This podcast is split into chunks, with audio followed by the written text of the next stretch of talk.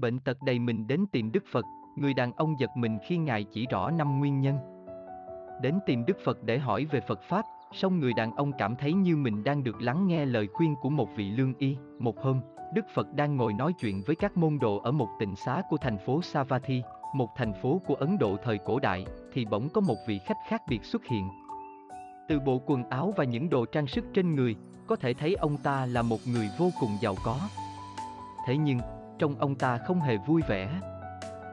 Mà trái lại, từ sắc mặt cho đến giọng nói đều toát ra sự mệt mỏi và uể oải, hai tay đang vào nhau, người đàn ông lễ phép nói, thưa Đức Phật, được biết Ngài ở đây nên tôi đã tới để chào Ngài, xin Ngài thứ lỗi vì tôi không thể hành lễ với Ngài đúng như lệ thường, như ý muốn của tôi, vì cơ thể tôi quá nặng nề, không có chỗ nào trên người mà tôi không thấy đau đớn, uể oải, mỗi bước tôi đi đều là một sự gắng sức. Nhìn thấy người đàn ông đang đau đớn trước mặt, Đức Phật hỏi ngay, vậy ngươi có muốn biết nguyên nhân gây ra bệnh tật của ngươi không? Người đàn ông sững sờ, không nghĩ câu đầu tiên Đức Phật nói với mình lại là những lời này. Khi có ý định đến diện kiến Đức Phật, ông ta vốn chỉ định bày tỏ sự ngưỡng mộ của mình với Ngài, và nếu có thể, ông ta muốn được Đức Phật khai sáng tâm trí khỏi sự u mê và trì trệ đang ngày ngày khiến ông ta dần cảm thấy mệt mỏi và chán nản, thấy cuộc sống của mình mất đi ý nghĩa. Chính vì thế, khi được Đức Phật bất ngờ hỏi như vậy, người đàn ông đã nói rất vui lòng được biết, có năm nguyên nhân gây ra sự khó chịu và đau đớn mà ngươi đang phải chịu đựng. Thứ nhất, ngươi ăn bữa tối quá no, thứ hai, ngươi ngủ quá nhiều, thứ ba, ngươi có cuộc sống quá trụy lạc, thứ tư, ngươi chẳng để tâm đến điều gì, và thứ năm, ngươi lười lao động. Đức Phật nghiêm khắc nói, người đàn ông nghe những lời này của Đức Phật thì thấy giật mình.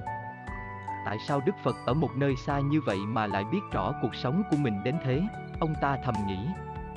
Là một người lắm tiền nhiều của, người đàn ông đã được thưởng thức đủ của ngon vật lạ trên đời, chẳng có thức gì mà ông ta không biết đến, và mỗi lần đã ăn là sẽ ăn cho thỏa thích mới thôi. Ngoài ra, ông ta cũng thường xuyên vui chơi thâu đêm suốt sáng trong những cuộc tụ tập, chè chén. Chơi mệt thì ngủ, ngủ chán lại chơi. Cuộc đời của ông ta là một chuỗi những ngày tháng hư hư thực thực nối tiếp nhau. Nhiều khi còn chẳng rõ ranh giới giữa ngày và đêm, giữa say và tỉnh. Và tất nhiên, giàu có đến như vậy thì tại sao phải làm việc chứ? Công việc chỉ dành cho những kẻ nghèo khổ mà thôi, vậy tôi nên làm gì để thoát khỏi sự khổ sở này? Thưa Đức Phật, người đàn ông thành thật hỏi Đức Phật, Đức Phật thông thả nói, ngươi hãy tự biết kiểm soát bản thân trong việc ăn uống. Thêm nữa, hãy tìm cho mình những công việc nào đó có thể phát huy những khả năng của ngươi, giúp ngươi trở thành người có ích với xã hội. Chỉ cần làm như vậy thì bệnh tật của ngươi sẽ tự nhiên thuyên giảm. Ngươi sẽ sống thọ hơn, nghe được những lời này, người đàn ông chợt như bừng tỉnh.